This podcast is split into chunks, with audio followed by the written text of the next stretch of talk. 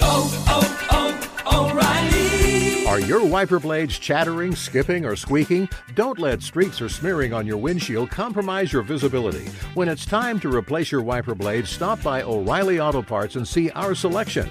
Our professional parts people will even install your new wiper blades while you wait. Stop by O'Reilly Auto Parts today. Oh, oh, oh, O'Reilly. Auto Parts. I'm sure a lot of you guys remember the old ceremonial hunting tradition of eating the heart out of the first animal you kill.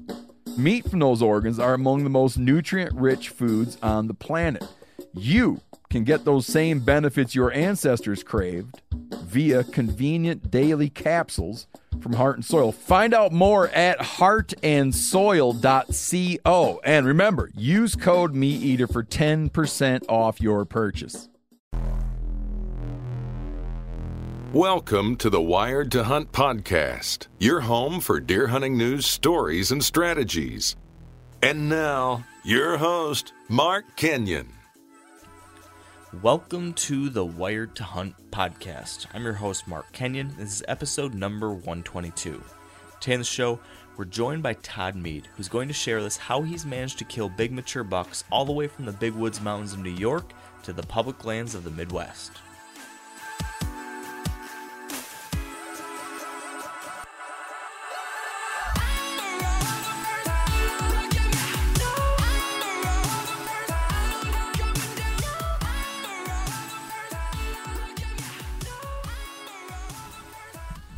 All right, welcome to the Wired to Hunt podcast, brought to you by Sitka Gear. And today we're joined by Todd Mead, a hunter hailing from the great state of New York. And Todd brings some really interesting perspectives to the table as a deer hunter.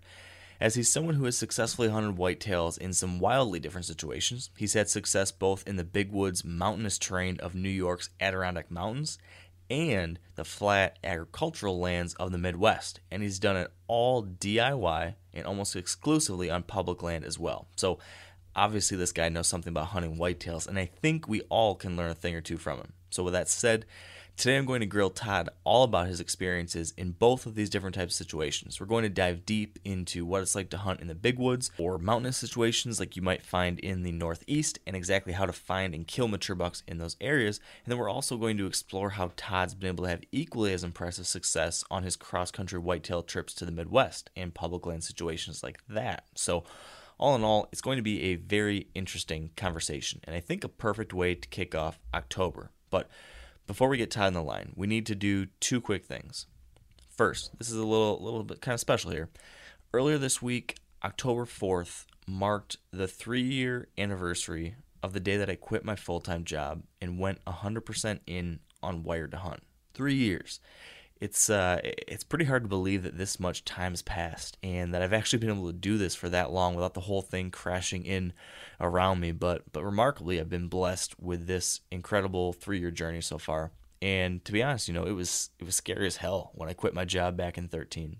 And many of you know that story, but I had a great job with a big tech company, and life was solid and safe and going as planned. But but that kind of life and job, it it wasn't where my heart was, and I knew that that year in 2013, I finally I had to make that decision. I had to finally decide to chase that dream to, to listen to my heart, to wave goodbye to that safe, solid, secure, and instead embrace the risk and the opportunity of doing what I love for a living. And now here we are, three years later, and I think, you know, by far the biggest reason why this whole thing is still going is because of you guys. It's because Wired Hunt readers and viewers and listeners have allowed me to share my stories and my failures and my lessons learned and you've stuck with me through it all. You've you've listened to the podcast and you shared the articles. You've given me feedback.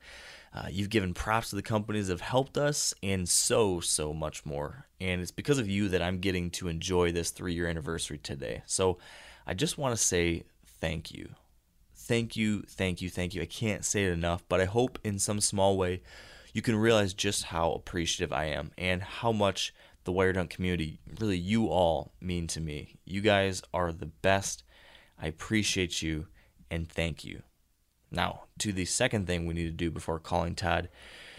We need to thank another person, well, not person, a company in this case, that being Sitka Gear, for sponsoring this podcast. They were actually the very first company ever to support Wired Hunt.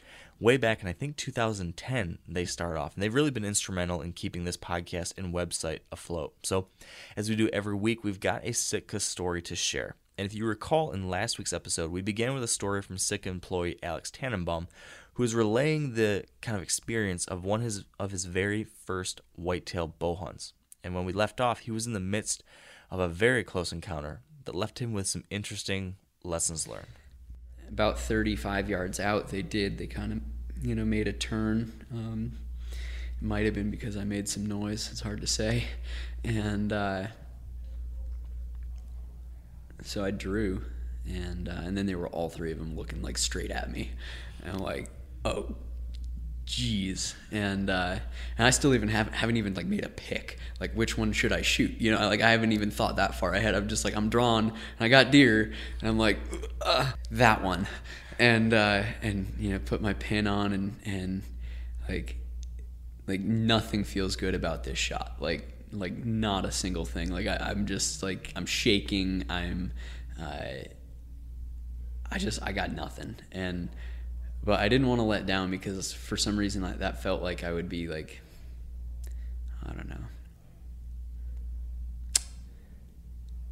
I I think I was just still a pretty new hunter, and like that idea of letting down when I had an opportunity to shoot, like just didn't. It, it just seemed like maybe that wasn't like a like a I don't know a virtuous thing to do. Um, you know that wasn't like the that wasn't what a real hunter would do, and uh, so instead, um, I I raised my bow up like way the heck over them and just touched off, um, and just shot way over their backs, and because uh, then I could say, oh yeah, it was a clean miss, um, you know, and uh, so that was, you know, in in that like kind of you know flood of totally illogical thinking and, and emotional thinking. That was that was what I did. Um, so so so knowing what you know now, would you have done anything differently in that situation? Yeah, I mean, I guess looking back at it, if I could have changed the outcome, um, if I could have done something differently, like knowing what I know now, but you know the me of back then standing in that stand. Um, I think I'd have just counseled that uh, that Alex of years ago to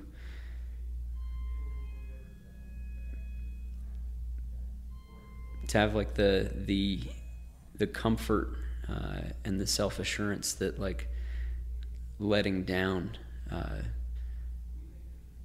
was okay that I didn't need to let an arrow go to make the story better or to make to to have to to sound more impressive to, to other people.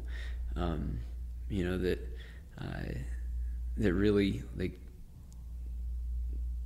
to have more confidence in in uh, in my personal ethic.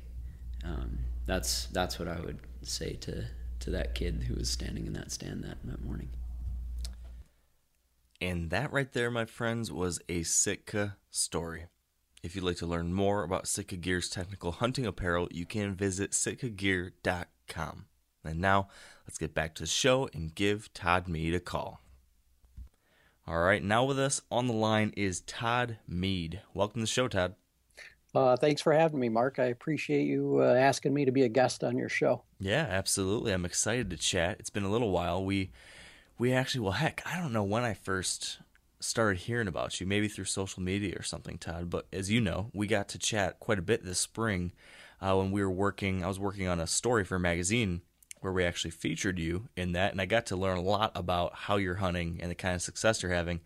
And uh, to be honest, I was I was very impressed. So I knew eventually we had to get you on here and share what you're doing with the audience. So I'm excited to do that now. Um, but I suppose before we dig into the the hows and the whats of your hunting.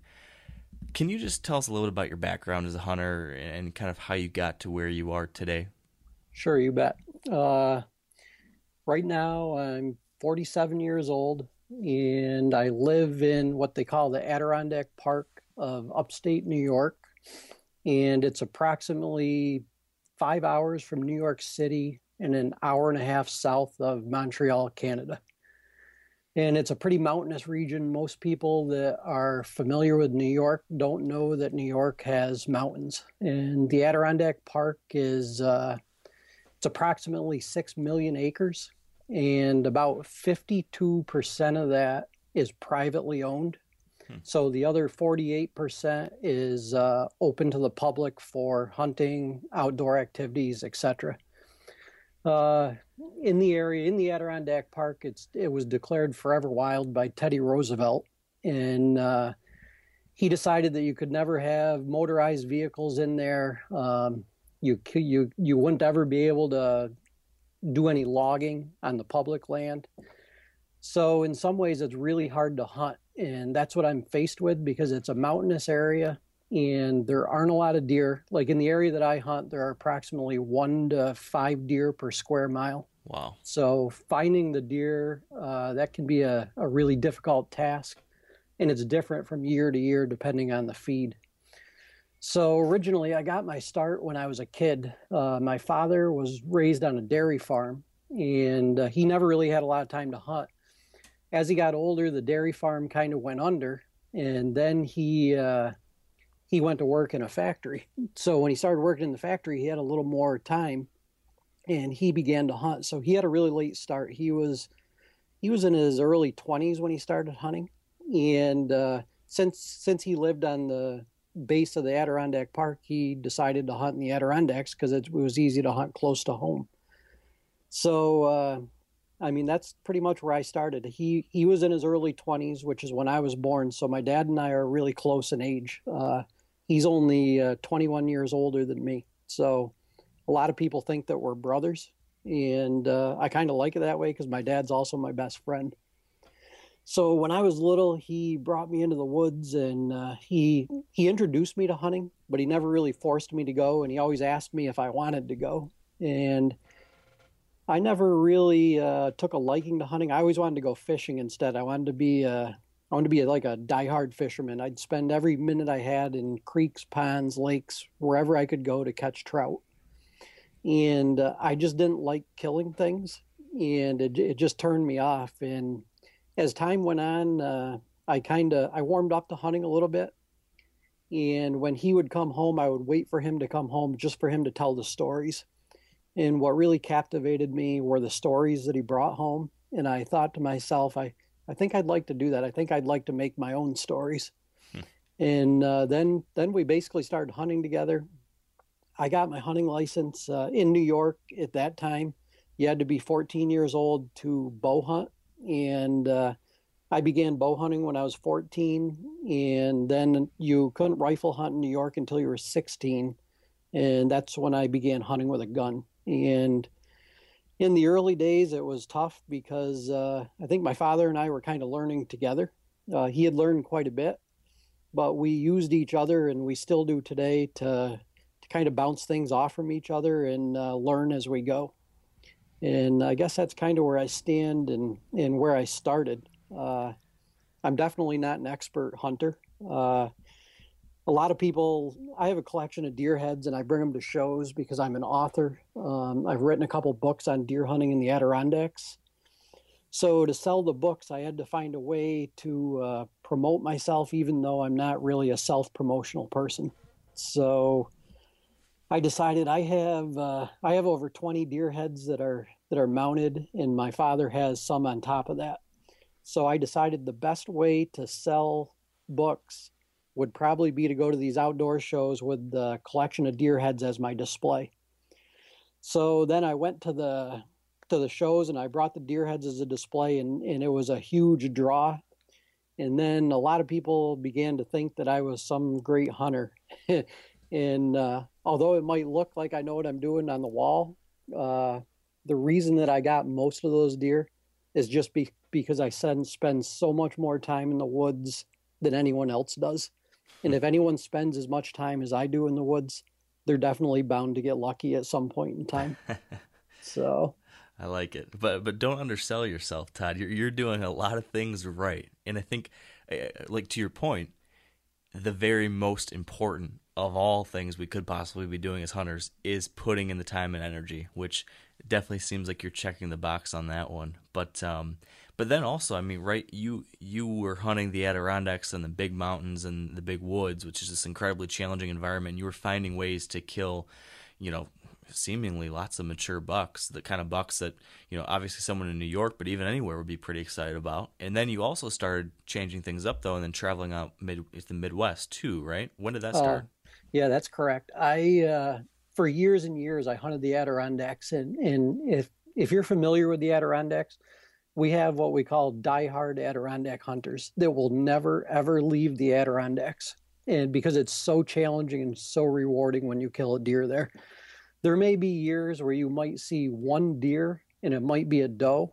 Um, but if you see any buck, it doesn't even matter what kind of buck it is. It could be a spike horn, a four pointer, could be a monster 10 pointer, it could be anything. Uh, you're considered above average because some people go for a period of years without even seeing deer. So along the way, um, I was fortunate enough to start killing a lot of uh, older deer and uh, like good rack deer for the Adirondacks. Typically, the Adirondacks don't produce big rack deer as far as score wise because all their energy goes to surviving the winter. So when when all the energy goes to that, there's nothing left over for antler growth. And on top of that, there there isn't much feed. Um, they're pretty much browsers, and there's not a lot of mast or anything in the Adirondacks except for the lower portion of the Adirondack Park.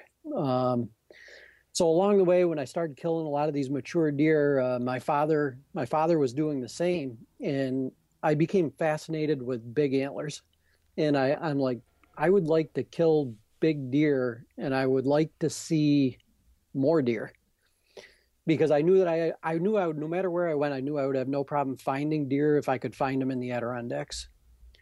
So uh, when we decided that we wanted to do something different. Um, I began shooting what they call the IBO National Triple Crown. And uh, I was pretty successful at competitive archery. And I don't know, I think it was around, I'm not sure the time frame, but it was probably around the year 2002. Uh, I was shooting the third leg of the National Triple Crown, and I was in Southern Ohio. And uh, there was this guy in my group, and I was shooting the semi pro class and he was shooting in the hunter class and for some reason they had him in a group of three semi-professional shooters. And this guy was really nice and he was a local guy. He was from right there. He was trying to shoot so he could go home and he would be done with the tournament so uh, as we were shooting i was telling him that you know hunting was my passion and uh, and i loved archery but i never had a place to really bow hunt so when when he was done for the day, he he asked me to go over to his car. So I walked to his car. He showed me this photo album of all these deer he had killed, and uh, he said, "Well, what do you think?" I said, "Oh, they're pretty impressive." I said, "You'd probably never see a deer in a lifetime like that in the Adirondacks." And he says, "Well." Says, since you don't have really many bow hunting opportunities where you live, what do you think about coming out here and hunting with me? So uh, I asked him, I said, I would love to come but my father's my best friend and and I really can't come unless he can come with me because I don't do anything without him. And he uh, looked at me and he says, "That's not a problem at all." So then we became friends, and uh, he showed me some places to hunt in Ohio on public ground, and uh, that's when I started my uh, trip into the Midwest. And uh, from Ohio, I just continued all the way across the straight the states to Kansas, and to this day, I always take a week or two and I hunt someplace different in the Midwest. Um, I might randomly pick it out, or I might hear about it from somebody else, like I did from this guy, and, uh, and then I just go and I hunt and I see what happens. So that's kind of my story of how I transitioned from uh, the big woods to the Midwest. That's awesome. Well, I want to talk about both of those two different situations because we've got a lot of listeners that are that fall into one of the two camps. But I suppose let's first start where you started. Um, we don't get to talk to enough people that hunt in areas like you do in the Adirondacks or in the Northeast. Um, but there's so many listeners that do. And so I'm excited to, to kind of pick your brain about how to do this because it's so different from hunting here in Michigan or Ohio, where you've got, you know, lots of ag land and small woodlots and easy little pinch points and different things like that. I mean, it seems like it's a totally different ballgame. So I suppose can you first you, you've kind of elaborated. you've touched on this a little bit already, but can you just kind of set the stage a little bit for us? You know, what is this big woods mountain hunting like in a spot like where you're at in New York, and what you know how is it so different than what the rest of us have? Okay, to the average person, it would be really scary because, uh, like where I hunt, there's probably there's yeah, there's no intersecting road from from probably about 20 miles from the point that I enter the woods. Wow. So if you get lost and you're going in the wrong direction, uh, you're going to have mountains to cross, uh, or rivers to cross, mountains to climb, swamps to navigate through, and uh, it's it's really hard to not be intimidated, which is one reason why uh, not a lot of people hunt it. So when you go into the woods, you have to learn to you have to respect the woods, but you can't be afraid of it, and uh, you have to know how to use a compass. Um, a GPS is good, but a GPS won't do you much good if it stops working. So uh, I've learned to navigate with a compass. My father taught it to me when I was young, and I pretty much rely on a camp- compass, even though I carry a GPS Rhino, and uh, that's how I start. And when I say I pull up on the side of the road and I'm going to go into someplace new, I have a general idea. I've looked at it on a map and I know kind of what's in there. And what I do is I I look at different areas that I think I want to go to. Like if there's a mountain that tapers down into a big swamp, I'll look at that, I'll circle it, and I'll be like, okay, that's the first place I'm going to go. So, say it's three miles back in the woods. Um, if I've never been in here before and it's daylight, I'll just pick along and I'll observe as I go, and I'll make my way to that place that I circled on the map. And once I'm there, I'll determine is it a place that I'm going to come back to? How many good places are between where I came into the woods and where I am? And then from there, I'll continue on to say another place that I have on there, and I'll try to loop all the way through it and see what I can find. Um, if I go through the area and I don't see any sign that I'm looking for, such as uh, big rubs, uh, signpost rubs, old scrapes uh, with like licking branches, stuff like that, then I probably won't go back. I need something to show me that it's worth my time to go back there. So so this is this whole this starting point. I think at least for me, and I'm I'm betting for a lot of people, beginning in an area like this seems like the most intimidating portion of the whole hunt when you have this vast wilderness, all this landscape, and it's like how do I find deer? How do I even start? You mentioned the fact that you would look at maps, and one example you said was that you would look where a mountain dumps off into a swamp. So, can you can you talk a little bit more about what these different spots are that you look at or look for as starting points? So that's one example. What else would you look for on a map to say, okay, that's a good starting point, and this is a good starting point? What are some of these key places you would kind of focus in on to find where these deer might be to begin with? Sure, I'll tell you my. This is my favorite thing to do. Um, I'll look at a map and I'll see. Uh, I'll try to find what I call a bridge, and a bridge is going to be something that takes you from one area to the other. And uh, let's say we have, just to compare, like we have an ocean on both sides of the bridge. Okay, and then on the opposite opposite end of each side of the bridge, there's a there's a landmass there. So I look for the bridge that links things and an example of that would be say I'm going along and I find a bunch of beaver ponds. And uh, these beaver these beaver ponds block the deer from going through them. Like they're not most likely they're not going to swim through the pond. Um, and then on the other end of the beaver ponds, there's uh, there's like really rugged cliffs. They're straight up and down cliffs, so you can't the deer can't navigate it because uh, you know they're not rock climbers. So what I would then I have a bridge they have to find a way to get on the other side of the beaver ponds and travel on this side of the cliff. So if you can find something like that that will funnel the deer through an area where they have no other option, uh, that's going to be most likely a really good place in big woods. And there are a lot of different places like these. Uh, the examples I used, I just used them because I have a place that uh, that I've killed a lot of really nice deer that is just like that. And uh, but it could be a variety of different things. It could be uh, it could be like a river. I mean, deer will swim rivers. But if they can go along the river and then they find a, an easier spot to cross the river downstream, like where it shallows out or something, then just look for things that send the deer in the same area. Like they really focus them in one area where they don't have an option. Okay. So that makes sense. So it's we're looking for funneling features. They're just they're different funneling features than what I have in Michigan or Ohio. You know, instead of two big fields and a little narrow strip of timber, it might be, you know, like you said, it's all within timber, but there's different terrain features or water features or things that still have the same effect. Um, do you key in other like topographic features too, like saddles and ridges, points, that kind of stuff, that kind of stuff too? Yeah, there's there are some really good places when you're hunting big woods uh, and you like what I mentioned earlier. When you find a swamp at the base of a mountain, um, that's usually going to be a really good spot. And the reason being is there you'll usually find a runway that goes along the swamp, and along those swamps there are usually a bunch of scrapes, rubs, uh, etc. And the reason it's good is because the does will travel on the edge of the swamp and bucks can be on the ridge above that. And if the wind's blowing uphill, then they can get a whiff of it.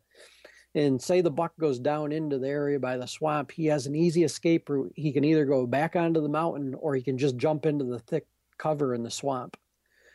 So like when I find a swamp, it's uh it's definitely one of my first places I go just because uh usually that's where you're going to find the most sign. Um another thing too in swamps like i've never i mean i've seen it in the midwest but not like in the in big woods. You'll find signpost rubs which are rubs that the deer will come back to year after year.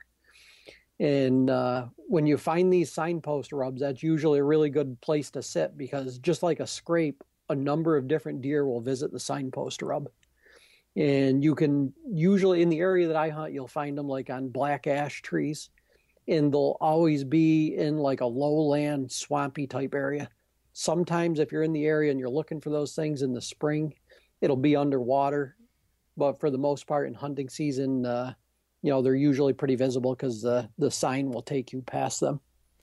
So, how do you use that kind of sign? This is one of the things that I'm always curious with different people. You know, everyone kind of says that they pay attention to rubs and scrapes, but I'm always curious about how you're actually factoring that into your strategy. So, okay, you find this signpost rub or you find a big scrape or something. Are you actually now going to hunt like right over that, or is that just like a piece of the puzzle that tells you, okay, this is a good general area, and then you look more? I mean, how do you use specifically the sign that you see?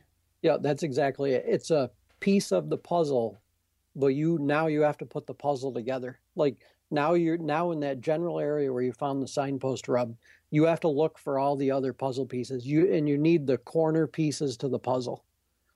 Without the corner pieces to the puzzle that signpost rub sitting there is all it's going to be is a, a puzzle piece laying in the pile with the other uh, pieces so when i find that i know it's a good area but now i have to determine what's the best area for me to sit in here.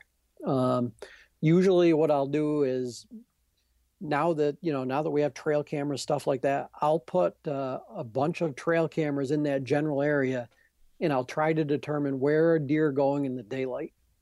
And if i can establish where the deer are in the daylight then i know i'm on the right track. Uh, an example would be i found this uh, signpost rub a few years ago and i put my camera on it so i got two bucks hitting the signpost tree and uh, one of them was in the middle of the night and one of them was at 11:15 in the morning. So I'm like, okay, I only have two deer on here. The camera was here all year. So I'm like, the odds aren't good for me to sit there. So I said, I have to do a little more research and figure this out. So then there's a stream that goes down there and it kind of meanders back and forth and then it dumps off into a bottom. And uh, there's another small mountain that runs down in and it, it creates a bench across that stream. So uh, there were a few runways in there, and even though they were 100 yards apart, I put a camera on every runway. On the three runways, two of them I had active daylight pictures, like regular daylight pictures through November. And the other one, uh, there were some pictures on there, but nothing in the daylight. And and all these runways are only a few, you know, hundred yards apart or whatever. And uh, so then I just use that to determine, okay, deer go through here in the daylight. I have a lot of pictures And uh, it's not like the Midwest. You're not going to have a lot of pictures, such as like uh, hundreds of pictures. Like I think I had four daylight pictures in three weeks. So I'm like, okay, this this is a good spot because you know you see so few deer. So after I found that, um, I determined that you know that's the place. And then after finding that and then sitting there, then I I was able to you know to see deer and pass deer up where before it was just a shot in the dark because I found the signpost rub, but I really didn't put the pieces of the puzzle together. And then after they all directed me over there to where those three runways were, which was just over the next hill, um, then I knew I knew I had that puzzle figured out. So then it's time to go to the next one. So on the trail camera piece, can you can you elaborate on the details of how you're using them? So it sounds like you're finding a general area, you know, doing some on foot scouting, and then you're fine tuning with trail cameras. But like, when do you put out the cameras? Uh, how long are you running them throughout the year? How often are you checking them? I'm kind of curious about that stuff. Yeah, this is a tough one because I'm not around a lot. So what I used to do, this is a new area I'm hunting, and I haven't hunted it in. Uh, you know, I randomly hunted. I don't hunt it a lot, so uh, I kind of wanted to know what was going on in there. So uh, what I did is the first year in there, I put the cameras in in July, and by uh, what the hell was it? By the end of August, I had no cameras left left because bears destroyed them. Oof. Uh, bears pulled them off trees. They smashed them on the ground, and it was just a mess. Jeez. So that first year was a disaster. So I'm like, okay, I can't do this. I can't put them in here that early because for some reason that early the bears get them. So then I started putting them in. Our muzzleloader season usually opens the second weekend of October.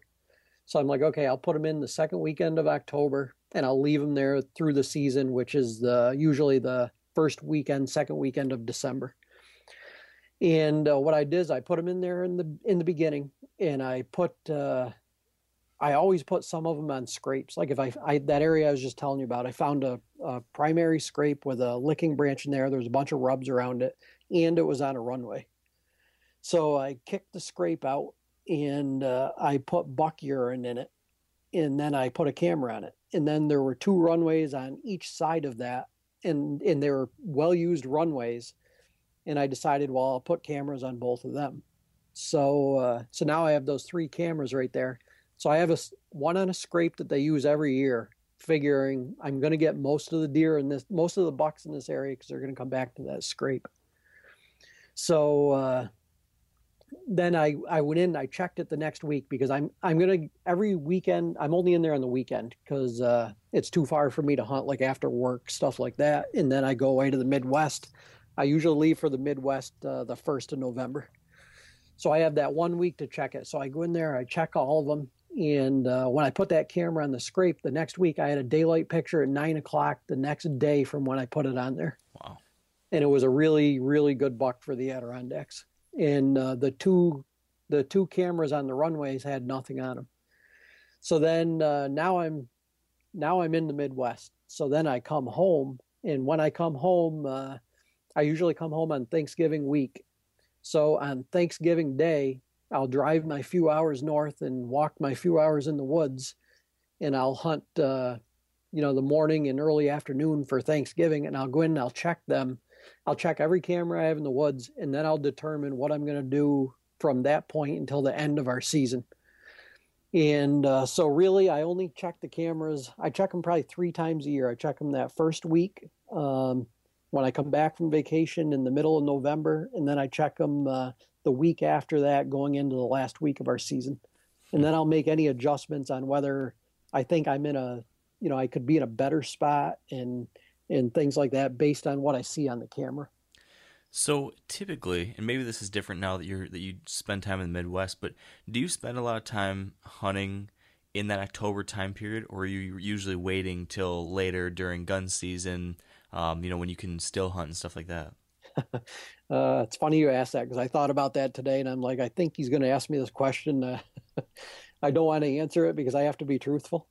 but uh, yeah, I for 20 years, um, from the time I was 16 until the time I was 36, I can count on one hand the number of days I missed in our entire season in New York. And those days I missed, uh, they're all because I was sick.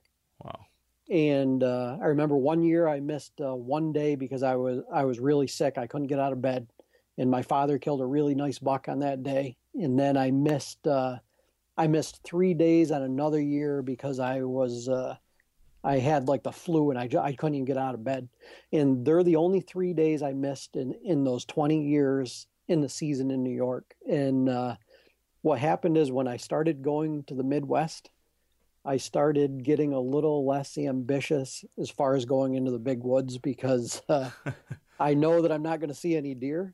And I mean, I'll see deer, but uh, the work you put into it to see the deer, it's just, it's beyond what most people can comprehend. And I always put the work in back then. But now as I've gotten older, I, I, I wouldn't say I've gotten lazy, but I'm like, maybe I'm smarter because I know what I'm going to see in the woods at that point in time. Right. So now I kind of I back off a little. Like I mean, I'll I've hunted one day so far, but next weekend our muzzleloader season will open, and then I'll be in the woods pretty much every day, just because I always think in the back of my mind this could be the day. Right. Right. So how do you deal with that though, as a hunter, knowing that you're going to see so few deer and that you know that this type of hunting is so much more difficult than you know what guys are dealing with in these other states. I mean, what's your advice for another guy that's got a similar situation like that? How do you handle that? How do you deal with that knowledge, that painful knowledge that this is a very difficult hunt? I just wrote an article about this for New York Outdoor News, and uh, I, I think I'm a little bit different than most people because that when I don't see any deer, it drives me. Like I want to hunt harder because I'm like I want to see a deer and I want to see the deer that I want to see. Um, so a lot of people will get discouraged, and I'm kind of the opposite. I, I hunt with my buddy Brian, and he gets really discouraged, and I I don't really get discouraged. I get more. Uh, I get more confident as I go. Like I can always feel it when I'm getting close. I'm like, I'm getting close. I'm getting close, and I'm not sure if I'm convincing myself of that or if it's really happening. But uh, I always, I always do these things to make myself realize that, you know, the next minute could be the minute that you shoot the biggest buck of your life in New York. And uh, what I do, I, I use little things like uh, if I see new sign that I hadn't seen before, or I go through some new country, I'm like, ah, this this could be the place. And I just use little things to motivate me. So it's not. I mean, you have to find things to motivate you to go in the woods. And one thing I just like, I enjoy being in the woods because I I'm kind of a loner, and I like to be alone, and I like my alone time. And uh, my mind wanders all over the place, and uh, I've probably written a thousand novels when I've been sitting in the woods, and it just gives me uh, it gives me time to unwind and, and appreciate life because where I'm from, it's really wild country, and uh, it gives you a better appreciation for who you are and and where you come from. Yeah, I imagine. So, converse to that. So, right, there's this innate challenge to hunting an environment like that. But tell me about the feeling when you do kill a mature buck in a situation like that. It's got to be pretty incredible.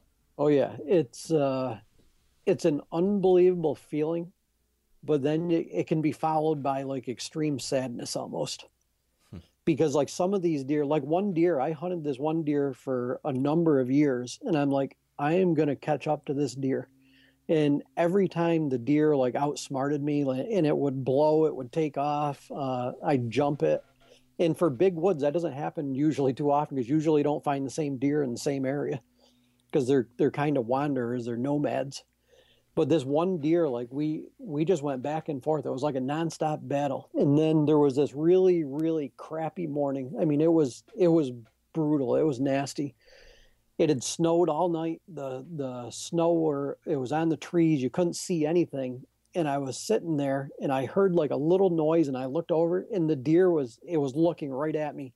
And I had my gun in my lap I picked the gun up, I put on it, and and it was almost like we looked at each other, and uh, and the, I could tell the deer was saying, "Oh shit," and uh, but he there was nothing he could do, and then I just pulled the trigger, and and it was over, and uh, it was I don't know, it's kind of I don't know if you can compare it like this, but it's like watching a movie, and then the ending comes, and uh, you almost want to cry because it's like, oh man, that that sucks. I knew that was going to happen, but that sucks. Uh huh. I can. You know what I mean? Like you're- relate.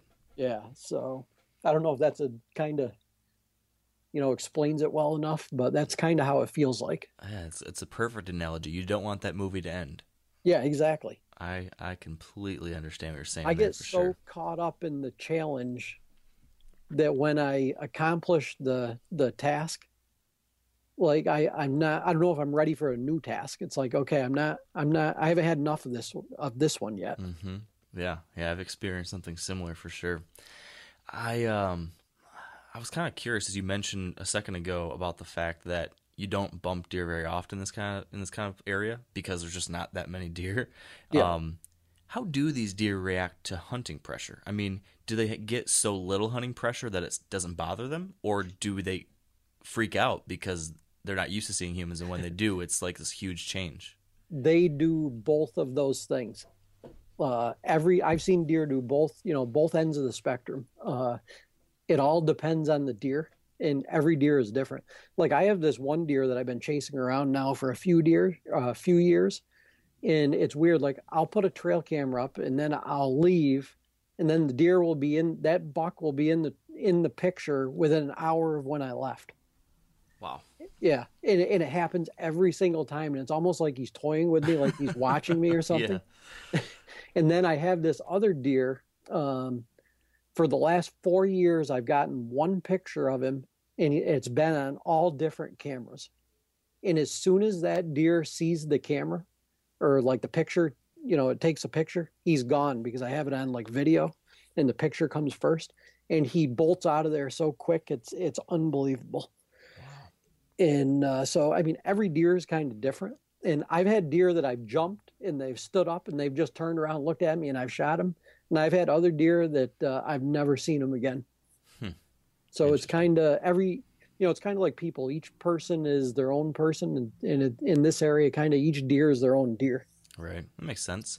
So, kind of going back to like the building blocks of a strategy in this kind of situation, right? It sounds like a lot of what you're doing is focusing on finding these funneling features, something that funnels deer through them. But do you ever spend time actually trying to find bedding or feeding areas in a in a spot like this, or does does that even exist? Is it all just bedding uh, and feeding? the thing is with the feeding thing is uh, what I do is when the snow flies, well, even when the snow's not on the ground, I mean, you can see where they paw around in leaves. Like, say, I'm sure you're familiar with this. If you go to where there are a lot of oaks, Mhm. you can see where they paw around in the leaves. Leaves are turned over and they find the acorns. Um, I always look for that early in the year because if I can find where deer are feeding, um, whether usually the area I hunt, it's uh, mostly beech nuts if there are any nuts. And if I can find where they're feeding, I'll definitely go there because it's like a gold mine because they don't normally have that type of food because they they really only have browse in the area.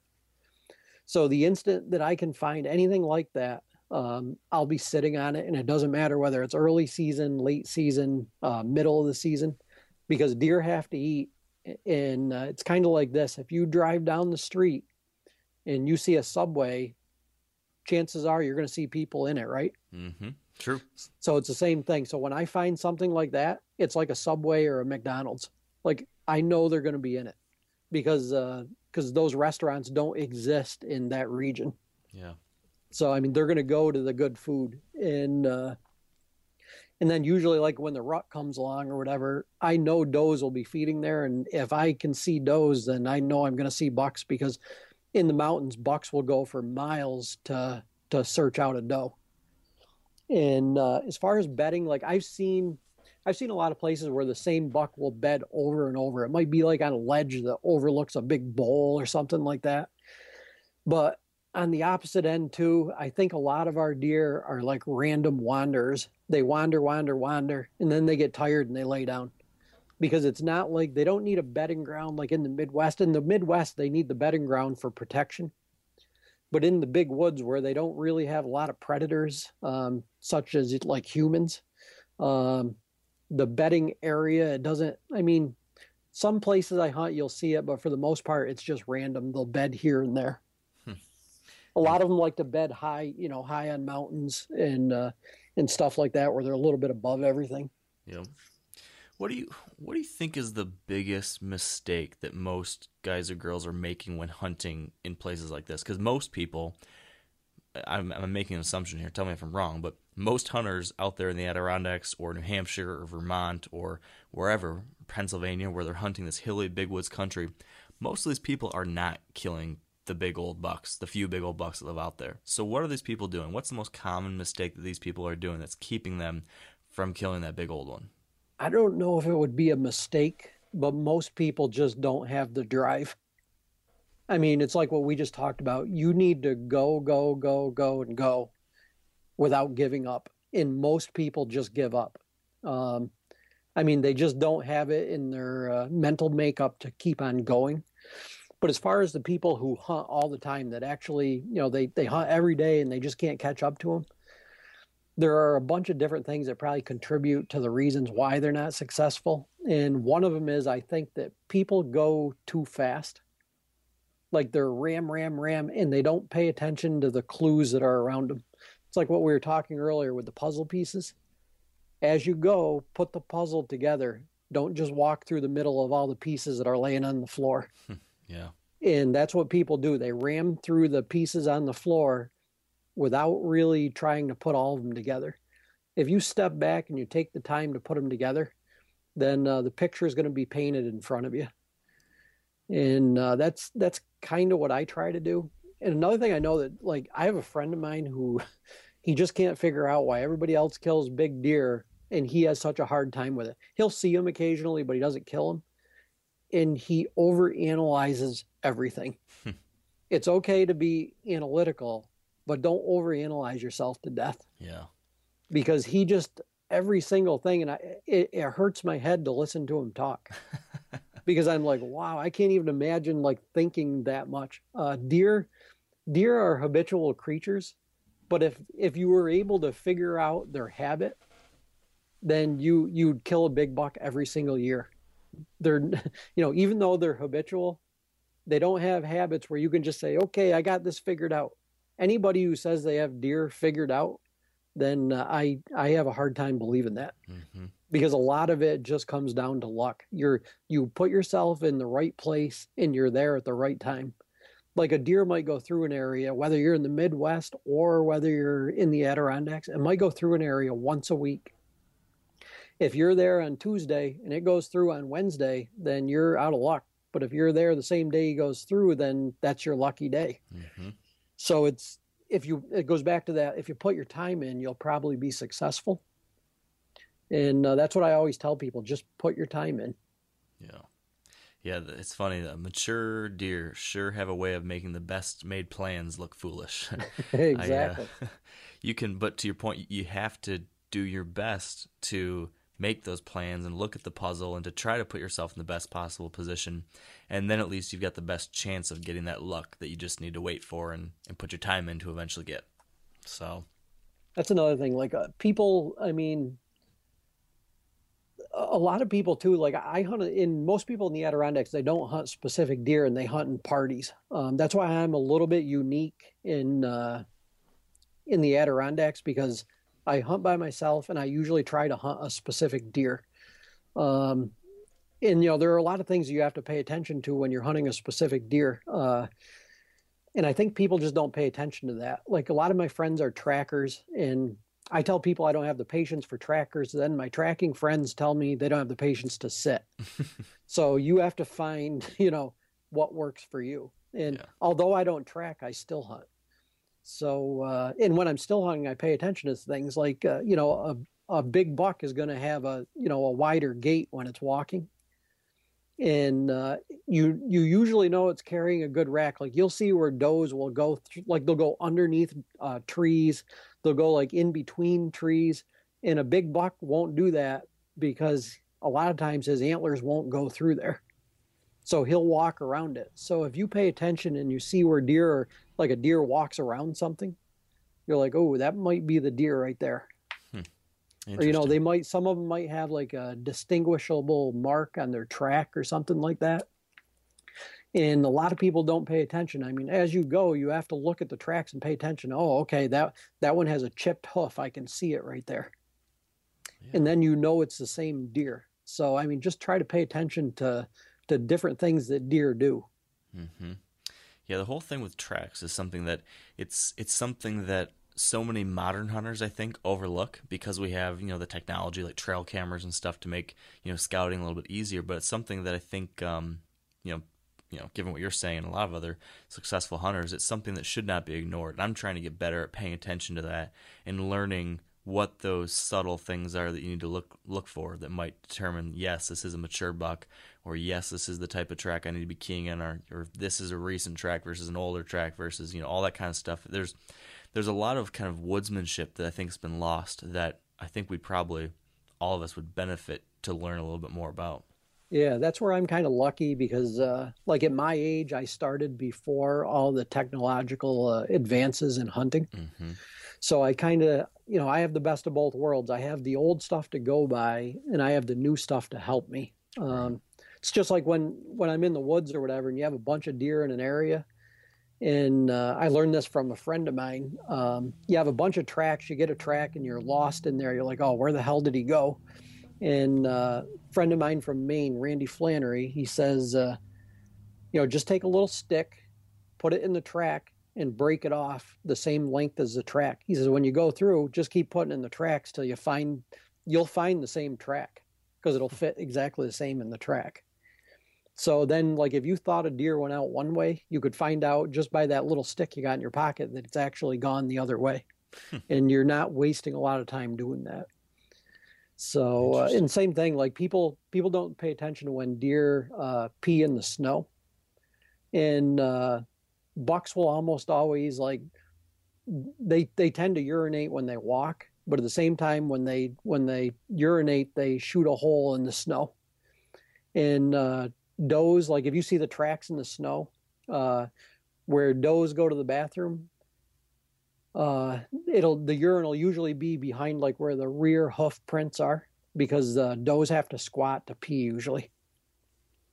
So I mean, yeah, if you pay attention to stuff like this, then you'll have a better idea of what you're seeing as far as the tracks instead of just saying, "Oh, there's a lot of tracks here." Right, right. No, that's interesting. Yeah. That's uh, to your point. So many of us run right through the puzzle without even really paying attention to what is there, without reading the clues, and that's one of those things that, that I certainly have have probably not done a good enough job of paying attention to as well. So that's super interesting stuff.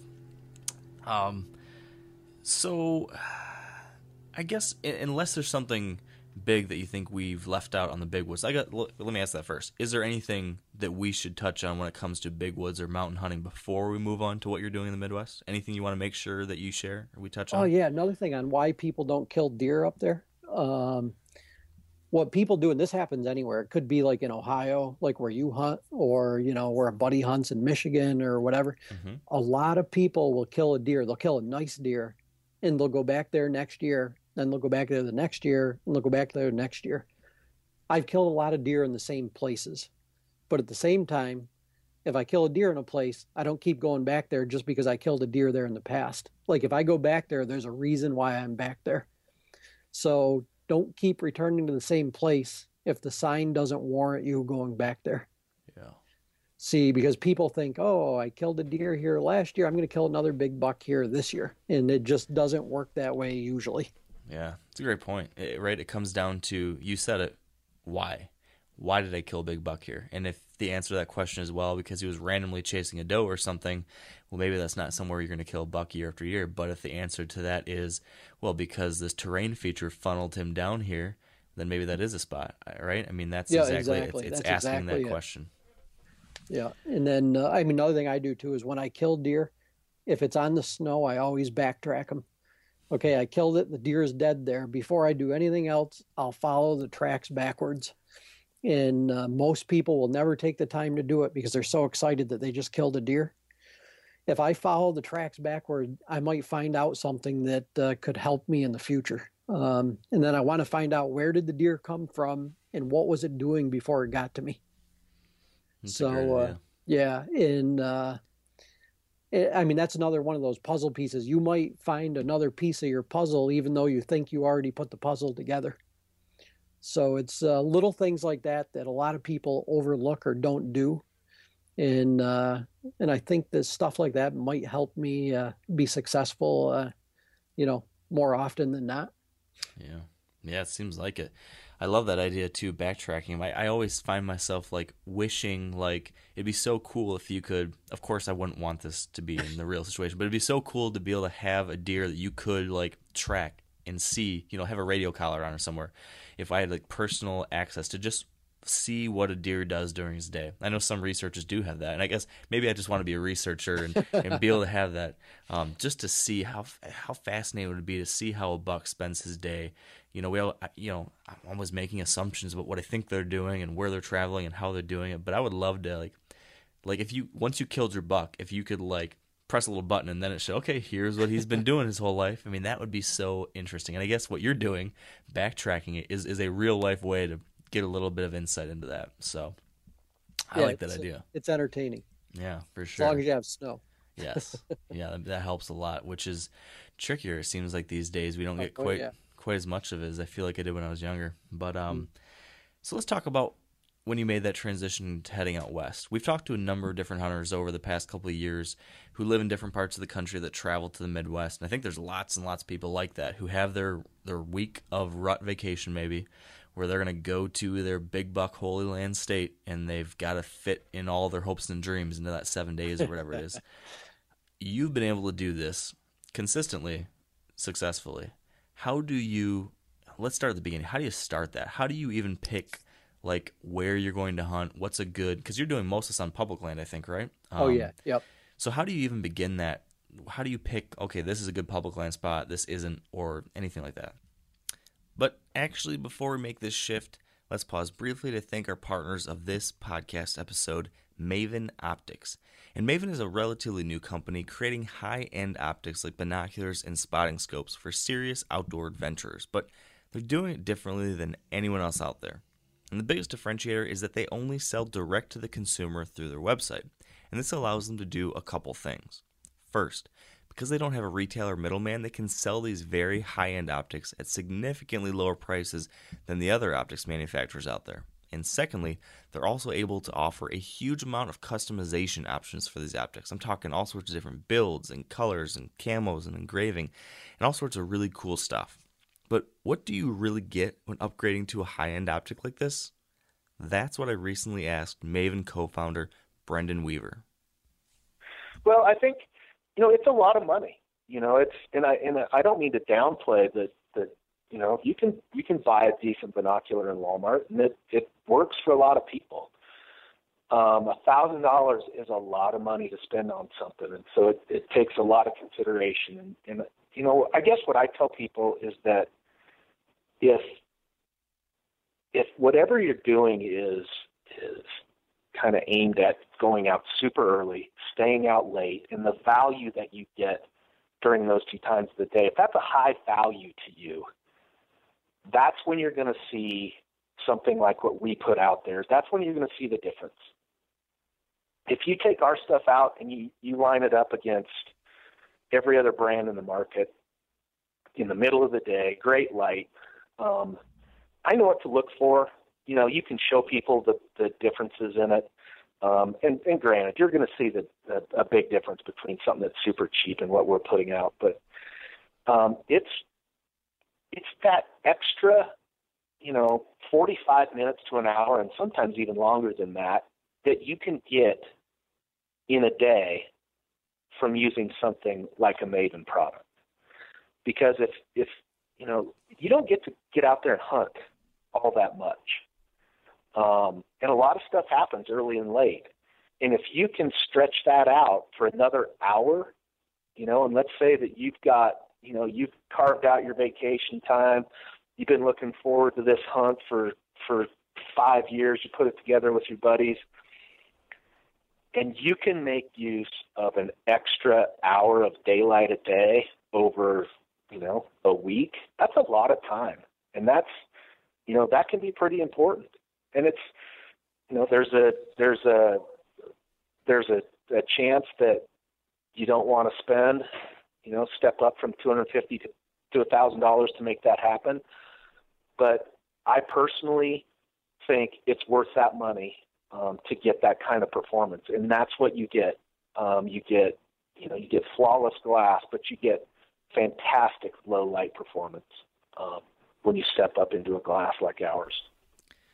I can definitely attest to that. I've been using Maven binoculars for the last two years now, and wow, what you can see in those final minutes of daylight is way, way, way different than I used to with my old cheapos. So, if you'd like to check out some Maven binoculars for yourself, even build up a sample set, you can go to mavenbuilt.com. That's Maven and then the word built, B U I L T.com. And now back to the show with Todd. I was just asking Todd about how he begins this whole process of finding a spot to hunt on public land in the Midwest. I do a lot of research. Um, and another thing too is I have a pretty big network of people across the country. Um, you know, I shot competitive archery for 25, 30 years, and I've met a lot of people across the country. So that usually gives me a relatively safe area to start. Like if I know somebody that lives, say I know somebody lives in Michigan or whatever, and I, I say, well, how's the hunting near you? And then we talk a little bit, and I'm like, well, if I was coming out there hunting, where do you think a good area of the state would be to go? And you know, they give me their opinion. Then I'll I'll go online, I'll look at it, and uh, I'll start looking around a little bit, and then I'll I'll search different hunting forums to see if anybody talks about those places. And uh, I I guess you'd call me a stalker. like I don't I don't say anything. I just read all the stuff. Mm-hmm. Okay. And then if I say I go like online on a forum and I find somebody I'm looking at it and I'm like, ooh, like actually, I, have hunted Colorado the same same place for years in uh, elk hunting. And uh, so then this year I was looking at a different area. I just wanted to explore a little bit, and I'm like, holy cow, there's a guy that's signed on right there, and his hometown is the same exact place I'm going. so I just sent the guy a note. I said, uh, hey. Uh, you know, I've hunted out there since 1990 and uh, I'm coming out. Do you know anything about this area? I mean, it's just a generic, random, you know, question or whatever. And you'd be amazed at how people help you.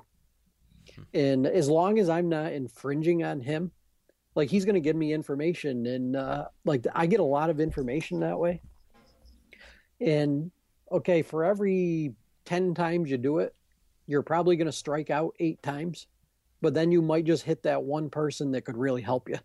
Um, some people aren't willing to help, other people are and uh, I formed lifelong friendships through stuff like that. I know years ago, I uh, oh, it was in the mid '90s maybe.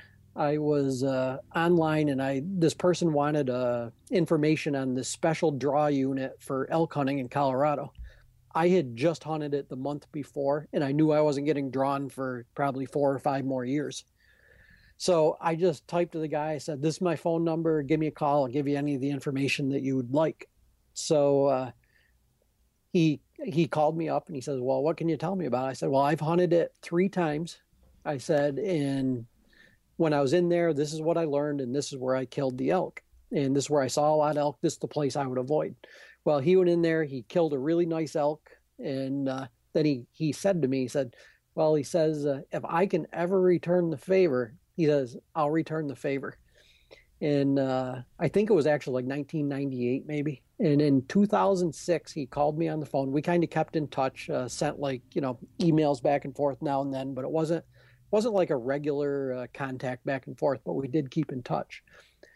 And uh, like 2006, I think he called me and he says, uh, "Hey," he says, uh, "I I got a place that you can look at hunting out here." He says, uh, "I have a little more time now where I can be involved in it." Blah blah blah. And he lived in Kansas, so that's how I started hunting in Kansas Hmm. And then when I started going out there, he gave me more and more information. I met more people out there, and uh, one thing led to the next. So that's kind of how I go about uh, finding my places. And then I'll also go through like every almost every state has uh, on their website they have conservation areas. Um, I click on almost every single conservation area and I study everyone and I write down what it has that I like. And then I, if I find enough of the stuff that I like in it, then I, I set it aside. I'm like, okay, this one has to get looked at further. So then I'll go down and then I'll come up with say 30 or 40 of them. And then I'll just keep on narrowing it down until I find the place I want.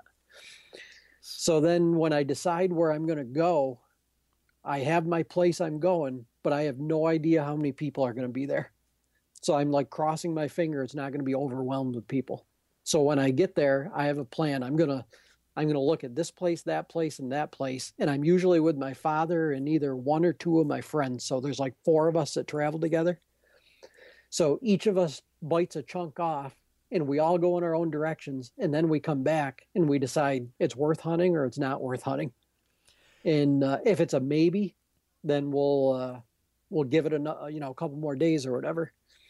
But if it's a no then i go to my next place on there even if it's a three hour drive away. Okay we're going to the next place. And i won't waste time in some place once i get there that it, it doesn't show what i want it to show and uh, so i don't get sucked into some place that i shouldn't be. Hmm and uh, i think that's the secret. You just you have to be willing to move and you have to be willing to blow a week or two of your vacation. If i come home with nothing i don't care because uh, i've come home with nothing before. And if i come home with nothing then it's it's a bad trip if i didn't learn anything. Yeah. but if i learn something then i'm probably going to capitalize on that in the in the next trip. So I want to I want to take a jump back to something, and then I want to talk a little bit more about those first couple days of your hunt. But first, you said that you're looking at all these pieces of public land, like you know you find it on the state website, and sounds like you're looking at maps and stuff. And you mentioned that you're looking for certain good things on these properties, and if a property has enough of the good things, then you're going to focus on that. What are the things you're looking for? What are those good things that you're trying to key in on that tell you that this property could have potential? One thing that I look for is I'm from the Adirondacks. So I'm looking for pieces of land that have a lot of timber on it, which you know, of course, sometimes that's hard to find in the Midwest. Uh, number one, I know if I find timber, it's going to keep a lot of people out of it because people are afraid of the woods, uh, no matter how big they are. So if I can find acreage that's, uh, you know, anything above like uh, a thousand acres of wooded area, then I'll definitely circle that. Like this is a place I need to go, because a thousand acres it might not seem much, but if you're in a thousand acres of woods and you've never really hunted woods, you've hunted field edges, stuff like that, it can be really intimidating for the average guy. So I look for that, and I look for places I can access uh, only by boat. So if I can only get there with a boat, then I'm almost sure it's going to be good. So, uh, you know, I, I do that whether it's a river, a lake, a stream, like whatever it is. So those two things out of the way. Um, I also look for areas that either are closed to hunting. Um, it might be a place around there that has there's no hunting allowed. It might be owned by like a government agency. Um, might be owned by uh, say like a church group, and they own a big piece of land and there's no hunting allowed on it. Because then I know there's no hunting allowed on it. It's, it works as a sanctuary Mhm. for deer on the public land, and that's where they're going to go. Yeah. Um, I look at plat maps to see who owns the land around it, and then I'll research that online. I'll be that silent stalker again. In uh, some some places, I one place that I found was really good because I knew that this person hunted on their own land, and they were a, a presence in social media, and I'm like, I just found your land, and uh, and it bordered public land Wow. and and I had read where they had killed like 190 inch deer on it, and I'm like, there's no way that deer wasn't living on that public land. Wow. So I mean, you have to. It it goes back to the whole thing about you have to be a little more motivated than everybody else, and that's kind of what has led to, to me being successful. I think. hmm Yeah, I, I do a lot of that plat book stalking too, but I've got a buddy who just takes it to a whole different level. like he literally knows everyone for like two counties. If you mention a last name, he's like, "Oh yeah, such and such is over by this street and that street, and I hear there's a there's a co-op down the road from there, and I heard that such and such has got the number six book buck in the state, and gosh, he knows everything for all of Yeah. southern Michigan." He, he and I should get together. yes, yes, there'd be some interesting conversations. Um, Uh, actually, I'll tell you one of the best places I ever found. Yeah, let's let's get it.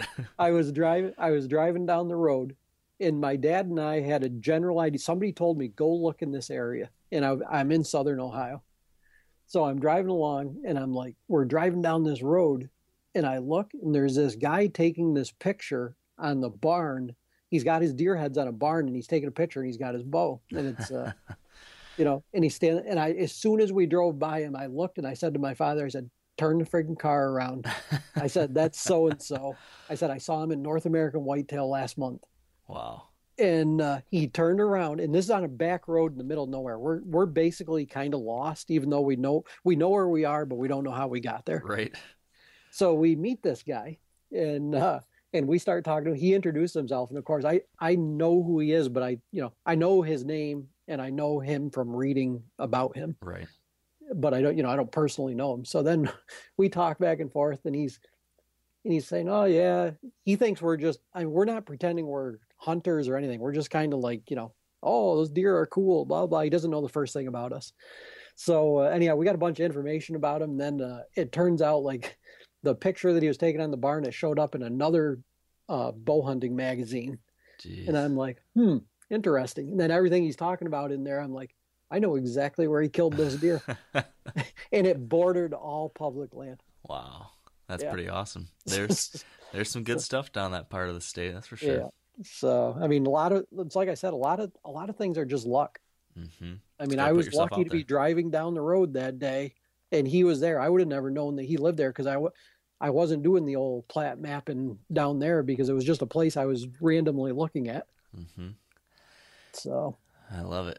sometimes you just gotta be present and out there trying, and, and just sometimes Exactly. luck will fall into your lap. That applies to hunting or finding places to hunt or anything like that. Um, really quick, kind of taking a little tangent here. You talked about how one of the things you look for is water, where water keeps people from accessing places.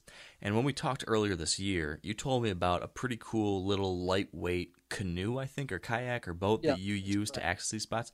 What was that? Because that sounded like a tool that a lot of people would, would find handy. back here in New York, a lot of people do like backcountry fishing in ponds where they got to they have to carry boats for miles into the woods on trails, and some of them go, you know, like cross lots with no trails. And the boat, uh, they're called Radisson canoes.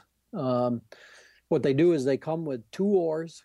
You sit in the bottom of the canoe, and it's lightweight. It's like uh, 25, 35 pounds, and uh, they come with uh, you can get a shoulder strap for them so you can carry them kind of like a, a backpack almost and uh, you walk through the woods with them and these things are great because they're fairly stable they're not you wouldn't want to be in it if you if you weren't comfortable in a canoe. They're fairly stable and they can get you almost any place that you want to go. And we use them we usually bring two of them with us. And uh, then we're able to get down small streams. We're be able to get across big rivers uh, ponds lakes. And uh, but one thing you you really have to do is you have to have a life jacket with you. I mean i would never go in the water without a life jacket. Yeah. Be- How, expensive are those? Do you have any idea what they run? Oh shoot! I would say the last I knew they were running between like six and seven hundred bucks, but that was that was a long time ago, so I don't Okay. know. Um, they make another. There's another person up here in the Adirondacks that makes a Kevlar canoe, and uh, the those are a little bit more uh, unstable for me, and they're a lot more expensive. And uh, they're called Hornbeck canoes, and they're made right here in the Adirondacks. Interesting. I Yeah. was I was just at uh I was at REI last night actually, and they had something called an Oru kayak. The brand was O O R U is how Yeah. you spell it, and it basically was a kayak like, or a small canoe that packed up with a back with backpack straps on the back of it, and it packed up into basically I don't know like like about the size of if you were to buy a hang on tree stand, the box that a hang on tree stand comes in. Yeah. That's basically what this packed down to, and then you could just throw that in your back. That was an, an interesting idea I saw too. I don't I don't know how much that cost, but um, having a portable boat like that would seem super super handy to access some of these spots. So, uh, so fast forward. Let's fast forward back to where you were talking about last. So you've found your different. You've got a handful of different public properties you're going to hunt. Now you and your buddies and your dad, you start going out there these first few days. So tell me, a how are you hunting those first couple days? You know, are you just sitting observation stands, or do you know like I want to go right to the best spot? Like, tell me how are you first hunting, and then what do you need to see that either tells you to stay or go to a new spot? Uh, we we probably piss off a lot of people because we're kind of like wild banshee Indians. Uh, we will walk through every single bit of the property. Like I'll, I'll cover every single bit of it. I mean, I'll walk, I'll zigzag I'll do everything, and I'm sure people get pissed because it's in November. You're on public land. People are on their vacation, and I'm walking all through the woods. and uh, we all do the same thing.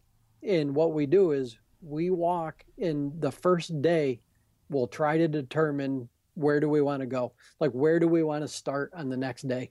And then, like, I'll either mark it with my GPS, um, like, okay, I'll, I'll mark the waypoint, and then I'll have it right there. And, uh, like, this will be number one, number two, or whatever. And then the next day, I'll go back there. We'll all go back to wherever we found, and we'll hunt there in the morning. And then we'll see what happens in the morning. We'll meet in the afternoon, and then we'll come up with another game plan. And like, say you're hunting on like a, you know, public area that's 4,000 acres or something, and it's it's on a bunch of different roads. We'll all go to a different road, and we'll all do our thing, and then we'll come back and we'll discuss it, and then we'll make a plan from there. Like my father and I try to cut area, do what I call cut areas off.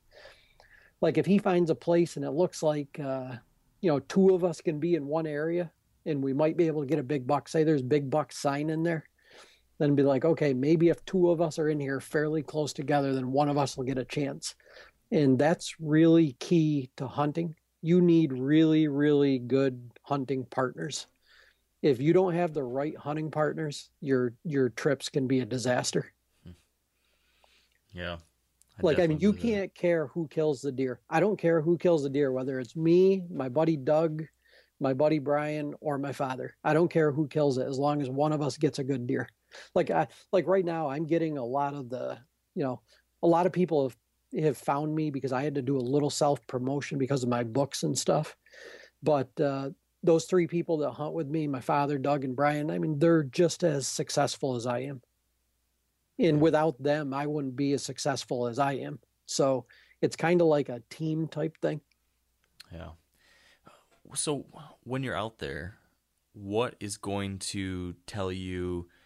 I guess I still want to know what's the criteria to, to stay or go. You know, if you if you guys go out Yeah. there and you you you're checking out these areas, if you see another hunter or a couple other hunters, is that game over? We got to try to find a different spot, or is it? Um, you know, give me some more details on that. No. What? it all depends on the area I'm in. Like uh, if I go into an area and there are people hunting in there, like one of my biggest pet peeves is when I get to where I'm going and there's somebody parked there.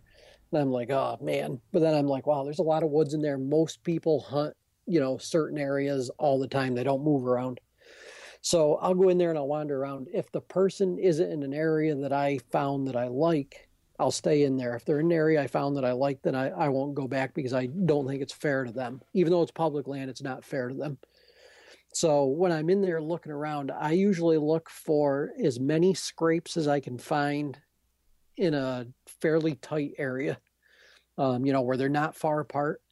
And I look for uh, multiple runways that come together, like maybe two, three, four, five runways that all come together around those scrapes.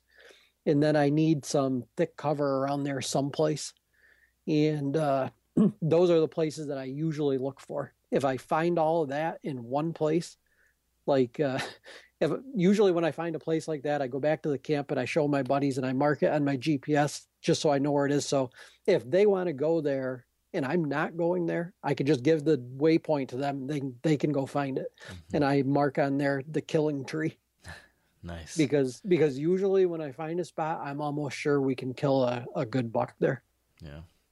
So how are you actually hunting a spot like that then? So I think you said that you hunt that first morning and then come back and meet up. But the rest of the hunt then, let's say you find this good spot, you set up, um, you know, do you hunt all day during the rut on these trips or do you move around throughout the day? Uh, tell me a little more about that. Yeah, it depends on the day. Um, throughout my hunting career, no matter where I've been, whether it's been in the Adirondacks, the Midwest, or wherever, you're during the season, you're always going to have one or two days where deer are just going bananas in the woods. Like, I mean, there's deer running all over the place. You're seeing bucks, uh, you know, one after another. A day like that, like when I come across that day, and I'll know when it is when it happens, uh, I'll sit where I am all day. I won't move Um, on other days, I base it on the on the activity through the day.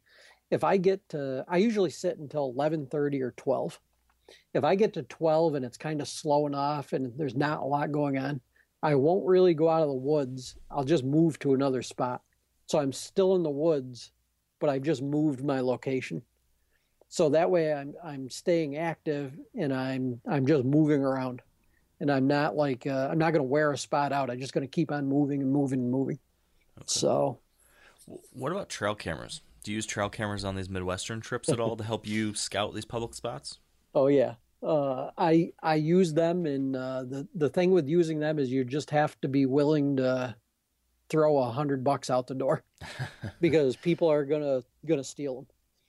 Uh, last year we found a last year Brian and I were walking around and uh, I saw this really big buck. It was probably like a 160 inch deer and it was going away from us. And my father was he didn't feel well and he was sitting on this like ditch and the deer was going right towards that ditch. And I said to Brian, that deer's going to walk right by my father.